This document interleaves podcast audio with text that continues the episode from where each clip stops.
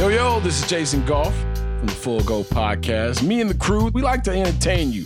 And we're going to do more of that this football season because the Bears should be more intriguing. There should be more fascination. Justin Fields, is this the make or break year? Is DJ Moore the piece that's going to put them over the top? You can catch us on Sundays, Tuesdays, and Thursdays, or when we have an emergency podcast when we have breaking news. Make sure you follow the Full Go on Spotify or wherever you get your podcasts.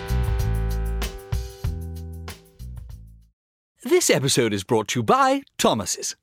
Thomas's presents Pondering the Bagel with Tom. Oh, the paradox of the bagel! Tis crunchy yet soft, tis filling yet has a hole, tis a vehicle for spreads, but only travels from toaster to plate. Thomas's, huzzah! A toast to breakfast. David, Yes. on Saturday, Shohei Ohtani agreed to a 10 year, $700 million deal with the Los Angeles Dodgers. Is that a lot of money? That's a lot of money. Even more than some of the big NBA contracts we spend time talking about Mhm. here at The Ringer. We had a 48 hour period that offered a rare window, as they say in journalism, on the job we call the insider. Oh yeah. Now, there were three fun parts to the Ohtani story. Number one, it was the first spoiler free free agency since Woj joined Twitter. Okay. And this was at the request of the Ohtani camp. We're not going to leak.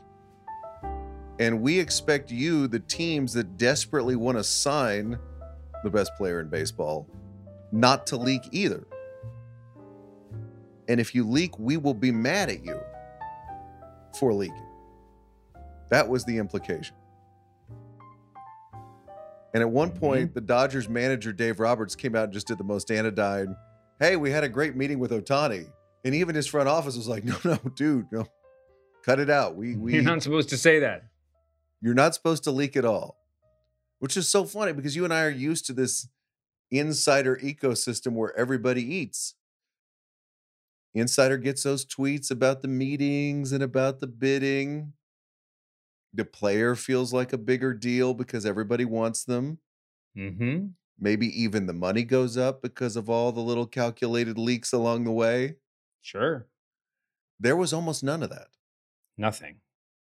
at the request of all parties. Very, very strange to just Mhm. experience insiderdom in a vacuum, Yeah. Outsiderdom. Outsiderdom, as it were. Number two was the screw ups that happened when insiders tried to penetrate the omerta around the Ohtani signing. Mm-hmm. So by Friday, it was thought that he was down to the Los Angeles Dodgers and the Toronto Blue Jays. Now, the subtext here, of course, is one of MLB's biggest stars, heck, its biggest star, signing either with an iconic team in the city of Los Angeles or, no offense, the Toronto Blue Jays. yeah. Well, MLB Network writer and talker Jon Morosi posted this on Friday. Sources Shohei Ohtani is en route to Toronto today. A representative of his agency, CAA, would not comment when asked about Ohtani's travel plans. This hour, Ohtani does not have a signed agreement with any MLB team. And there was another report out there linking him with the Blue Jays, too. Then another insider or outsider, Bob Nightingale, gets on Twitter and says this Shohei Ohtani is not in Toronto. Ohtani is not on a flight to Toronto. Ohtani is at home in Southern California. Hmm. The Canadian Broadcasting Company, in an old school touch you will appreciate, sent a photographer to the airport Nice. To actually check out who's getting off this plane. It was not Shohei Ohtani. It was a star of Shark Tank. I'm not making that up. Which star of Shark Tank was it? Uh, I can get you a name. Oh, it was uh, Robert Herjavec. All right. That's there we great. go. Sorry, my Shark Tank knowledge is not what it needs to be. Well, you have things to do in life rather than watch Shark Tank reruns, I guess. I am a Shark Tank outsider, as it were. So Morosi got the story wrong, which is bad, but not the biggest deal in the world. But then he did not post a correction to Twitter for seven hours on Friday. Seven hours. So, you and I have talked about this before. Insiders are the highest paid sports writers of our generation. And they have convinced us that they are the highest paid sports writers of our generation because it is important to beat another insider on a story by seconds. Mm-hmm. Doesn't matter if the team's going to announce the signing anyway. Oh yeah. I'm earning the big bucks because I beat Kenny Rosenthal or Jeff Passan, whoever it is, by seconds. Because you're very present on Twitter. Exactly. So if an insider's talent can be measured in seconds, a correction should not take hours. No. Uh, I'm sorry. That's that, that seems like a little bit of a contradiction in what we were told this entire job was about. Mm-hmm. Skill that was at issue here. Number three on the Ohtani story. If we didn't have a lot of insiderdom, we did have pundits from the two key cities, Los Angeles and Toronto, taking shots at each other. First up, this is Sid Seixeiro of Breakfast Television Toronto taking a shot at Dodgers broadcaster Jerry Hairston Jr. You know what? Shohei Ohtani, I know you watch every day. And I appreciate you, man. You're, you're the greatest. But in terms of the person you just heard from, Jerry Hairston Jr., first off, he played for nine teams in 16 years. Nobody wanted him on their team. Played for the Dodgers for two years. I know as much about the Dodgers as Jerry Hairston Jr. Played for them for two years. He's an absolute joke. Let's talk taxes. Yeah, we got taxes up in Canada, but California has the fifth highest taxes out of any state in America. Oh, you want to buy a place close to Dodger Stadium? Worst traffic in the world is in Los Angeles. Even if you're 10 kilometers away, it's still going to take you eight hours to get to work every day. Weather, Boom. yeah, it's cold in Canada a little bit. You know what? Also snows in California last time I checked. And based on what Hollywood has told me, the great earthquake is coming at any point, and you don't want to be around any part of Los Angeles when that happens. Lots of valid points in there. Where would you rank LA has high taxes and earthquakes on the comedy meter? well, um, yeah, I Above or below those there. clowns in Congress? How about those clowns? By the way, I looked up my Sid God. Seixeiro's uh, work on YouTube. A lot of big Uh-huh. takes. yeah, little take machine. Toronto, Toronto is lucky. It has it has a genuine take machine apparently. And Sid Seixeiro. Anyway, here was Jerry Hairston's Jr. response to that particular broadside. To all of Canada, I think it is incredible the love you have shown for your beloved Blue Jays. Awesome.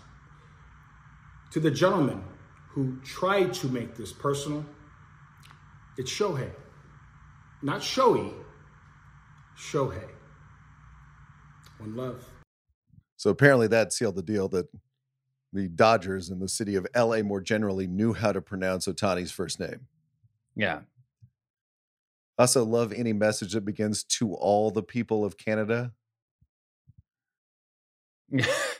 Very hello, people of Earth. it is. Yeah. It's Vibes alien there. invasion speak. Yeah. we need to have Jerry Hairston Jr. ready to go if there's any ever, ever any invasion of Earth by the uh, Martians. the right guy to just kind of put things just like we like them. Coming up on today's pod, David, we go inside last week's staff walkout at the Washington Post. How did a Trump era media success story come to this? Plus, Patrick Mahomes had a meltdown after the refs took a touchdown off the board on Sunday. What should sports writers make of it?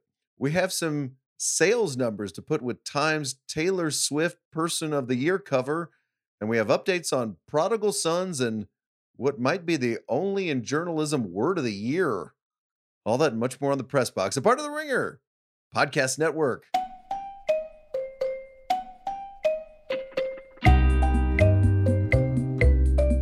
Hello, media consumers. Bryan Curtis, David Shoemaker, and producer Brian Waters with you.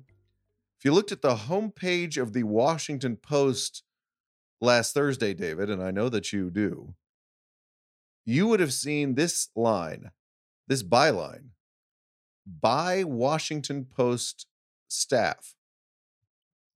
Pretty generic. because the paper's unionized writers walked out for a day. Yep. According to CNN, a strike like this has not happened since the 1970s. More than 700 staffers walked out, and 400 of those 700 were protesting outside the building at one point or another on Thursday. The prelude to this is two things. The Washington Post Union has been in endless contract negotiations with management. That's number one. And number two is the paper is on track to lose $100 million this year. Wow. That's according to a report earlier from the New York Times. The Post is slashing its staff, trying to get 240 staffers to accept a buyout. And in journalism, that just means you are volunteering to lose your job. Mm-hmm. They found 175 people, they say, but if they don't get to 240 this week, they're going to start laying people off. Now, there's been a lot of bad news in the media world, including here at Spotify Mm-hmm. over the last weeks and months. The Washington Post is arguably one of the biggest feel bad stories in media right now. Yeah. Not because the quality is bad, it's the opposite. The paper is so good. Yeah. Other than the New York Times and maybe the Wall Street Journal, the newspaper best positioned to survive in non zombified form deep into this century. Yep. Yet something is not working either financially or in terms of the vision the leaders have for the paper, or perhaps both. I thought it was worth stepping into the time machine for a second. Remember the post during the high Trump period? Sure. Remember the slogan, democracy dies in darkness? Yep. Which is going to be an example, let's be honest, of yes, this is a thing that actually happened during the resistance. Not quite the marshal of the Supreme Court going after Trump, but it's going to be an honorable mention on no, no, this really did happen. The Washington Post made its slogan, democracy dies in darkness. It had so many things going for it. Jeff Bezos, we got our rich guy funding the paper. Got Marty Yeah. Baron, editor. We got Ashley Parker and Josh Dawsey at the White House. Hell yeah. Squeezing those scoops out of Trump and his staff. It did not feel like the 1B to the mighty times. Felt like a No. peer of the times in some ways, Absolutely. Yeah. at least in terms of Trump coverage. Post Trump, we've seen the New York Times continue to grow into this lifestyle brand of journalism.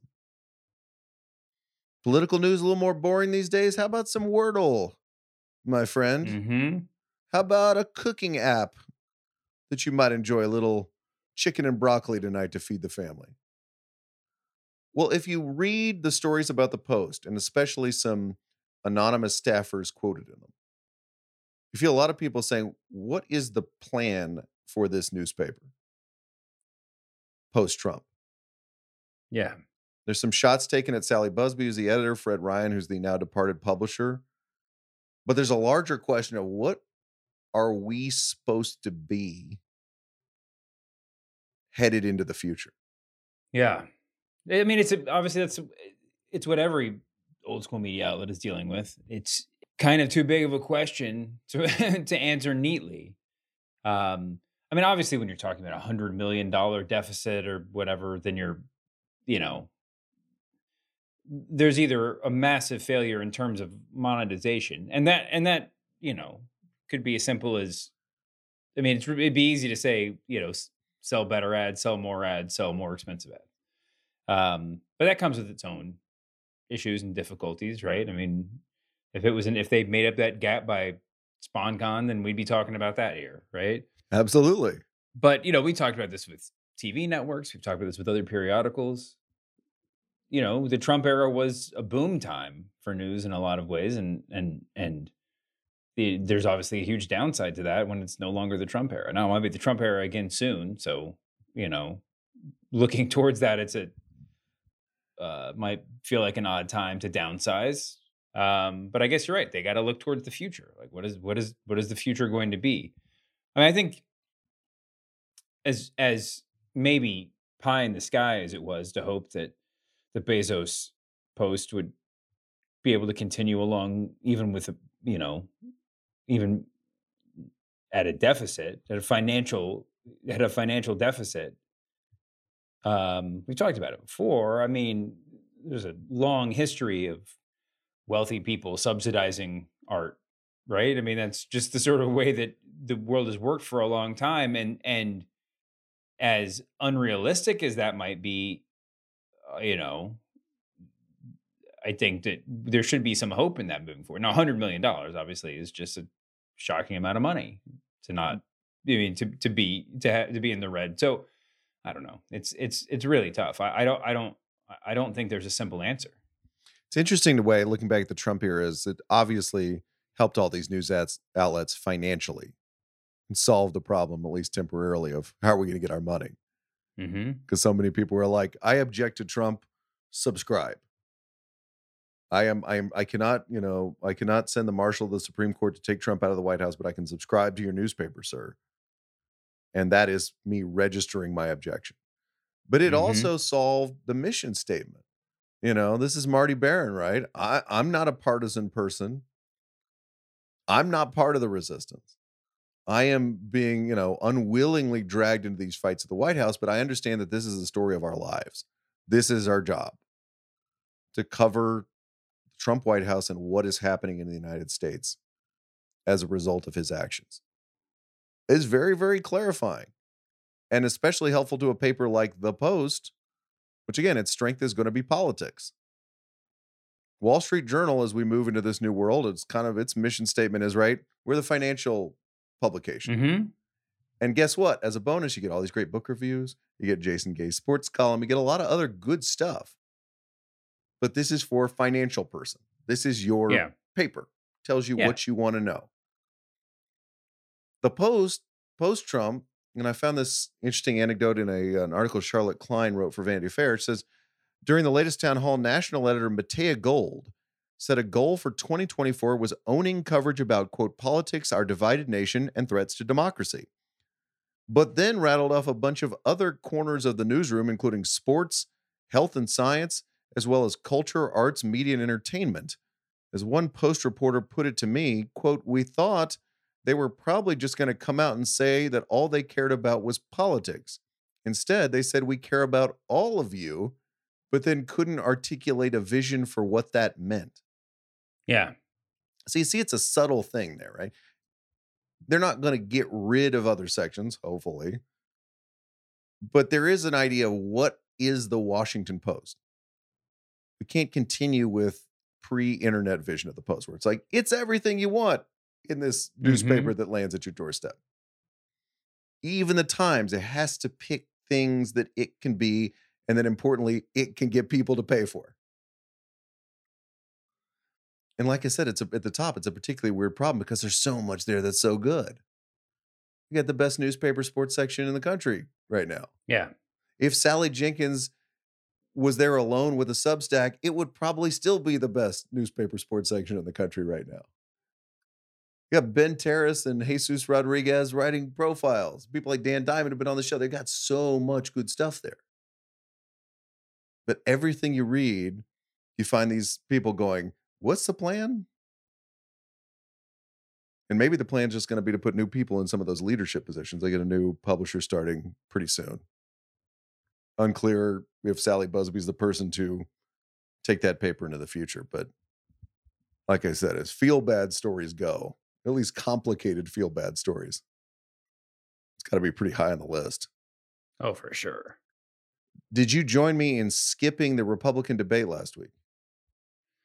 Um, yes, uh, I watched some of it the day after. Um, not just clips. So I tried to dive in a little bit, but it was, eh, yeah, uh, it's it's really bizarre. The sort of parallel universe. It seems like the debate matters more than it did when the debate cycle started. Mm-hmm. Maybe just marginally, but in reality, it feels like it matters less. Maybe it matters more because it feels like Nikki Haley is sort of ascending to the throne of option B after Trump. But um uh it's just such a weird thing, man. You kind of get the feeling that debates are never going to be the same. I'm sure a million people have made this point, but it kind of feels like we'll never see an incumbent in a debate again, and we'll never see. There won't be the presumption that anybody with a twenty point lead will ever participate in a debate again. It certainly could be, right? And your point about Nikki Haley, I think, is right. right? It's a data point because people are attacking Nikki Haley, or at least attacking her more ferociously. That they see her emerging as the possible distant second place candidate behind Trump. Mm-hmm. And then the rest of the debate is Chris Christie yelling at Vivek Ramaswamy and Ramaswamy doing that thing that Lanny Poffo made so popular where you write something on a sheet of paper and hold it up Yeah. during the debate. Not sure I've ever seen Uh. that one before. Did you see all the tweets about News Nation, which showed the debate being the graveyard of former cable news anchors, or at least cable news anchors on No, I, I missed that cycle. So Megyn Kelly was one of the moderators. Mm-hmm. Also Elizabeth Vargas, who had a big career. Chris Cuomo and Bill O'Reilly. And again, I'm relying on screenshots here. Were talking to each other after the debate was over. Mm-hmm. That was a post game show.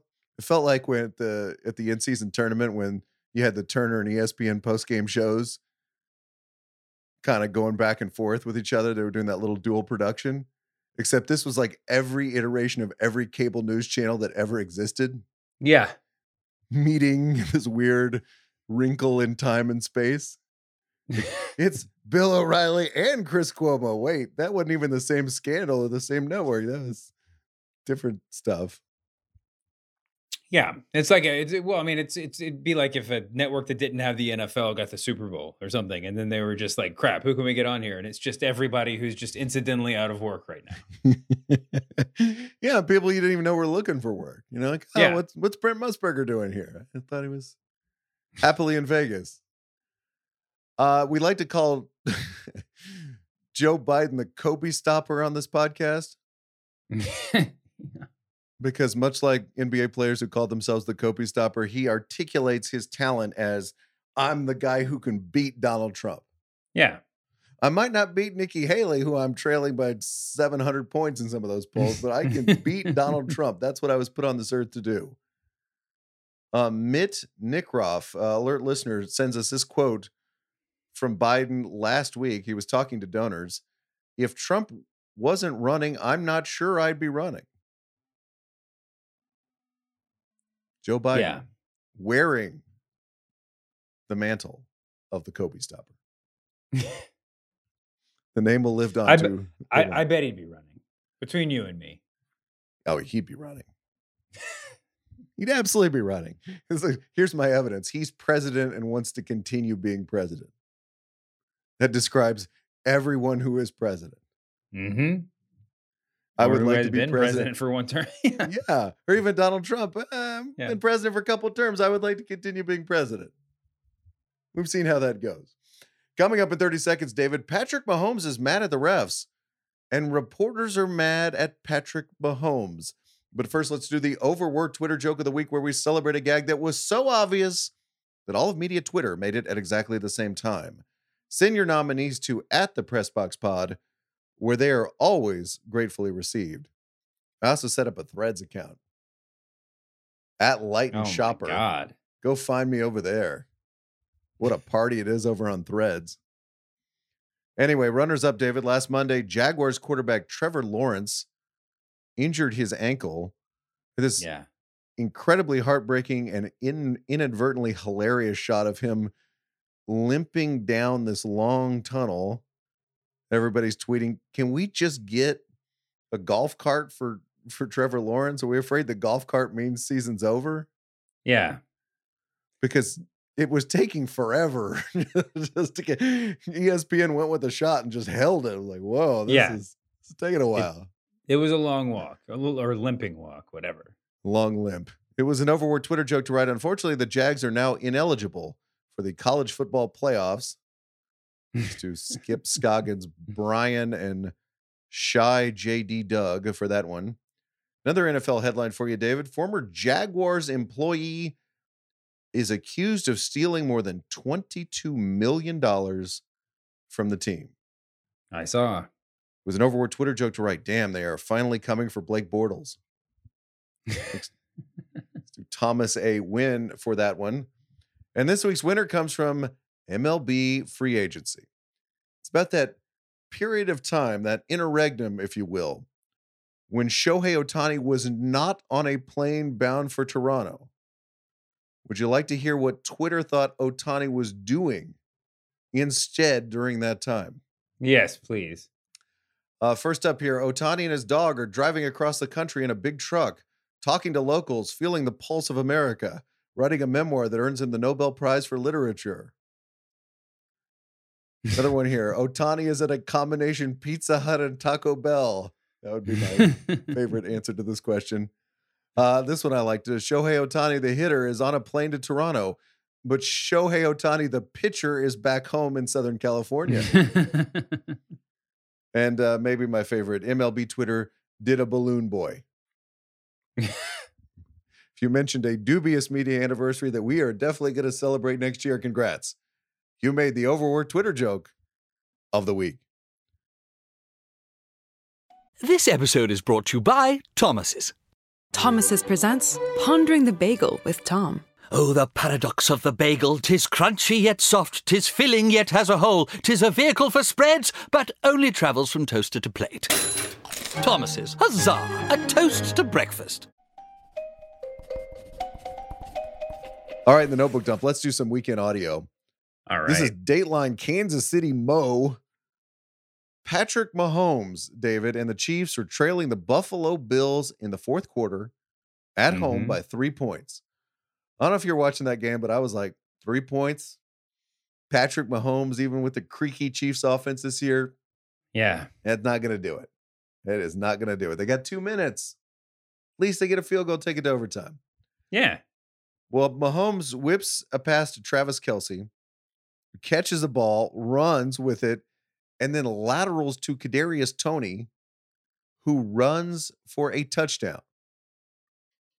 Very exciting. We cut to Time Person of the Year Taylor Swift celebrating up there in the press box.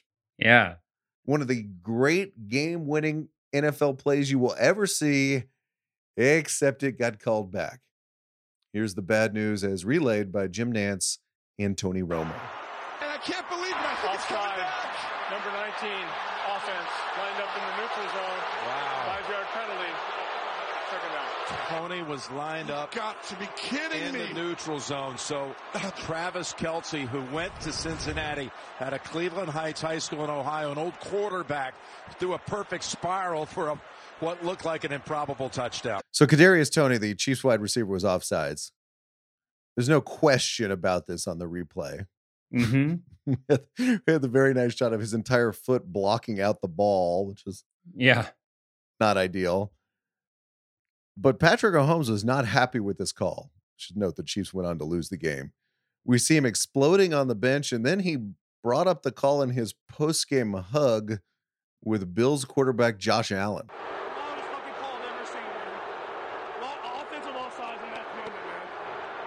Fucking terrible. Is the implication this is like is this like the NBA where it's like you don't call knick-knack fouls at the in the fourth quarter of a big game? Is that the the implicit argument? That is definitely the argument, more than the implicit argument. Is that what do people think that? Uh Chiefs players definitely think it. And Andy well, no, Reid I know definitely- you think it. Did they? I mean, Mahomes thinks it today, but I mean, is that a, is that a normal? Is that are people normally just like yeah, line up wherever you want? It's the fourth quarter. especially offensively, right? Yeah, We see the defensive version of this all the time. But Sure. you're offsides. You stopped them, but now they get another shot at it or they get an automatic first down. But offensively, he was lined up offsides. Anyway, here's what Mahomes said in his post-game press conference with the reporters, where he continued to vent. in that moment, I mean, I, I've played seven years, never had that, never had offensive offsides called. I mean, that's we that's elementary school. We we talk about. I mean, you point to the ref, do all that different type of stuff, and and it doesn't get called. And if it does, you they- they warn you. And there was no warning throughout the entire game. Um, and then you wait till there's a minute left in the game to make a call like that.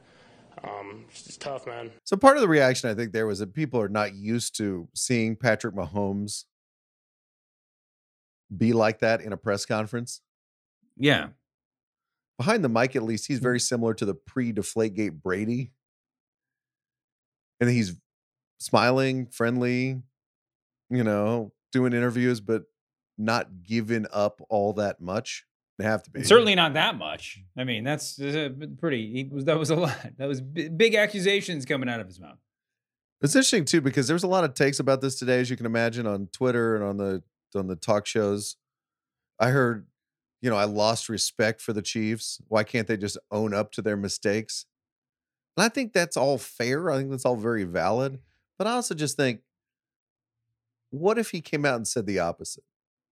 What if he came out and said, Kadarius Toney has made mistakes like this all season, and he made another one.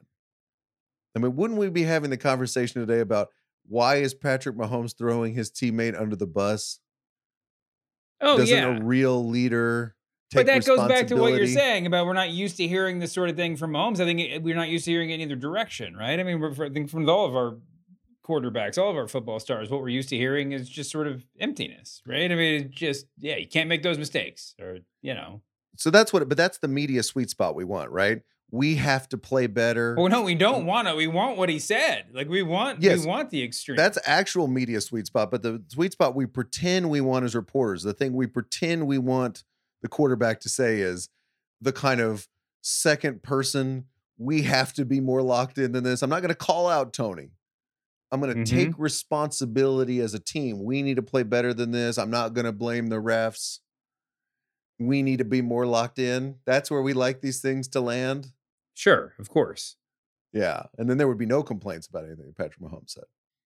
Oh, look at him up there taking responsibility without throwing his teammate under the bus. So we don't want honesty is in the sense of I think the refs blew it. We don't want honesty on the other end of the spectrum in that I think Kadarius Toney blew it. We want sort of middle course dishonesty where I put all those actual thoughts aside and say we just need to be more locked in. Yeah. Just making sure. Always good to do a little check in with America's sports writers. Find out what we want from athletes behind the podium. Yeah. Let's let's get more more more boring out there. As anodyne as you can get, man. I'd also love to throw this in since I'm happy that the Eagles absolutely trashed the Cowboys last night. How freaking funny is it that since the media tried to make Dom the security guy the next Philadelphia hero who was going to get the statue next to Rocky, that the Uh-huh. Eagles have played absolutely miserable football since that moment? Yeah, they've given up like like what's like seven touchdowns since then. if if you and you, we know this if if it had turned if that 49ers game had turned at that moment and the eagles had gone on to win mm-hmm. and then the eagles Oh. came into arlington last night killed the cowboys we would be doing the dom story Oh, out the we ass right yes. now dom is the hero ever since dom the philly philadelphia loves dom we would be signing book contracts right now that said how an overlooked quarterback, a crying coach, and a security guy changed football in Philly forever. Mm-hmm. nice rule of through there. But what we need, I think, in Philly is a Dan Shaughnessy character to step up and say, no, no, this is about the curse of Dom. Oh yeah, the curse of Dom. He screwed it up. It's his fault. If we were gonna, if we were gonna build this whole storyline on Dom turning it around, it's the least we should we can do as sports writers to now build the opposite storyline that he messed up. It's his fault. Yep. My voice is still too weak to get excited about this, but you know what I mean. I've got a person of the year update for you, David. Oh, all right. Talked about a little bit of this uh, on Thursday's pod. Taylor Swift, Times Person of the Year, as I am sure you've heard. We got some numbers from Time about how well that issue has been selling. The 2023 Person of the Year, Time says, has sold so far, this is as of 9 a.m. Eastern Time on Monday morning, 221,000 copies. Disclaimer you cannot walk into a newsstand and buy it. This is completely people getting online and purchasing a physical magazine. Yeah. It will not be on sale to newsstand until Friday, the mm-hmm. 15th. So 220,000 people have gotten online to buy a thing they don't subscribe to. Crazy. There are three different Taylor Swift covers that Time came up with. 59,000 people, the magazine said, have bought the bundle with all three covers. Oh, that's like the old, my old comic book collecting days. In case you variant covers, just keep people line up buy the Mhm. whole thing in one mylar bag. Yeah, that's it. That, that's a great gimmick. TV Guide did that bit too for a while. We got the whole cast of Deep Space Nine. Got to collect them all. In case you're wondering, uh, Time says the cover featuring Taylor Swift's cat is the top selling single issue with 30,000 copies sold. And for comparison's sake, here, the magazine says that Time's 2022 Person of the Year issue, that was Ukraine President Vladimir Zelensky, in case you'd forgotten, sold 65,000 copies total. And that's including newsstand. Oh my god. So we're more than three to one. Already. The last cover of Time that sold at this rate was the Royal Wedding cover back in 2011. Better Moment Huh. Media Time, 232,000 copies, which so Taylor will certainly surpass that. Wonder how many covers they put on that one. Imagine if they had really if they'd done the Will on one and the Kate on the other, and then them together in the middle, the third one. Harry looking mad on the fourth one to prepare us for everything that would come after. I got a prodigal son update for you. Last week, you were explaining to us uh, about how reporters that use the term prodigal son to describe somebody who returns to a publication Oh no. Am I wrong? aren't using it exactly in the bi- biblically correct sense. No, you're not wrong. Uh, in fact, you're right. This is uh, comes from listener Thunder Lips. Oh, good. I got thunder lips. He points us to the Barack Obama Bruce Springsteen podcast called Renegades. See if you hear the phrase that pays here with Barack and Bruce. Go, go, go. So we're sitting here in The great state of New the Jersey. great state of New Jersey with one of New Jersey's prodigal sons. That's about right. Now, David, with the very uh, serious stipulation that I don't care, is it fair to describe Bruce Springsteen as a prodigal son of New Jersey? No, I think he's like a he's a he's he's the Favorite son. favorite son. That's the that's the phrase I was looking for. Yes. That's just an error, right? That's just a that's just a slip of the tongue. That's what we reach for prodigal son all the time. The prodigal son returns to New Jersey. Bruce Springsteen. What? Uh, we may have an only in journalism word of the year here. I was reading the New York Times on Sunday. They they had their year end book review. Uh huh. Always cool. Always cool to see the uh, One of the best. Yeah. the lists and everything. Um, and they did some fun stuff in the margins. One was they said reckoning seemed to be publishers' favorite term to signal that a book mattered this year. Reckoning. Yeah. You're Here's some reckoning with tough facts. It was a reckoning. Here's some examples for you. Romney, a reckoning uh, by our friend McKay Coppins. Wannabe, reckonings with the pop culture that shaped me. Holding Mhm. Fire, a reckoning with the American West. We also had I Am Still With You, a reckoning with silence, inheritance, and history. And finally, uh, V, formerly Eve Ensler, titled her memoir Reckoning. Wow. A lot of reckonings. Possible only in journalism word. Reckoning. All right, speaking of reckonings, it's time for David Shoemaker guesses the strain pun headline. Yeah. Last Monday's headline about the talented Mr. Santos's ouster from Congress was George jettisoned. Today's headline comes from P. Marty NYC. It's from Smithsonian. I believe that fine publication's first appearance in this feature. It's a podcast about otters, David. Quoting Smithsonian, North American river otters are popping up in places they haven't been seen in decades. And nobody Hmm. really knows why. As we search for answers, we discover a trail of fish heads, poop splats, and cuddle parties. You can ignore that last sentence. I just kind of wanted to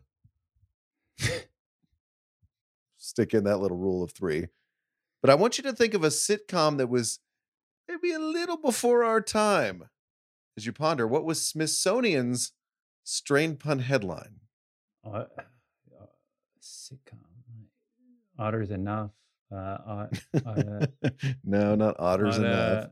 Is it an Otta pun? O U G H T A? Is that what I'm No. looking for here? Um, You ought to know better. No. Yeah, you ought to You know. Uh, oughta you oughta- know. Uh, uh, Hmm. welcome back, Otter. Welcome back, Otter. I was about to give you a hint, but you beat me to it. Yeah, Very solid stuff. Welcome back, Otter. that's great. Nice work from the fine folks mm. at Smithsonian. He is David Shoemaker. I'm Bryan Curtis. Production Magic by Brian Waters. I am back later this week with a guest to be named later. And next week, Shoemaker and I do double shows. Mondays like normal, and then a little year in media roundup. Who says we're above a list? Let's do a list. The close out 2023. Of course, we'll have more lukewarm takes about the media. See you then, David. Can't wait for your take on the Tucker Carlson Network. See you later, Bryan.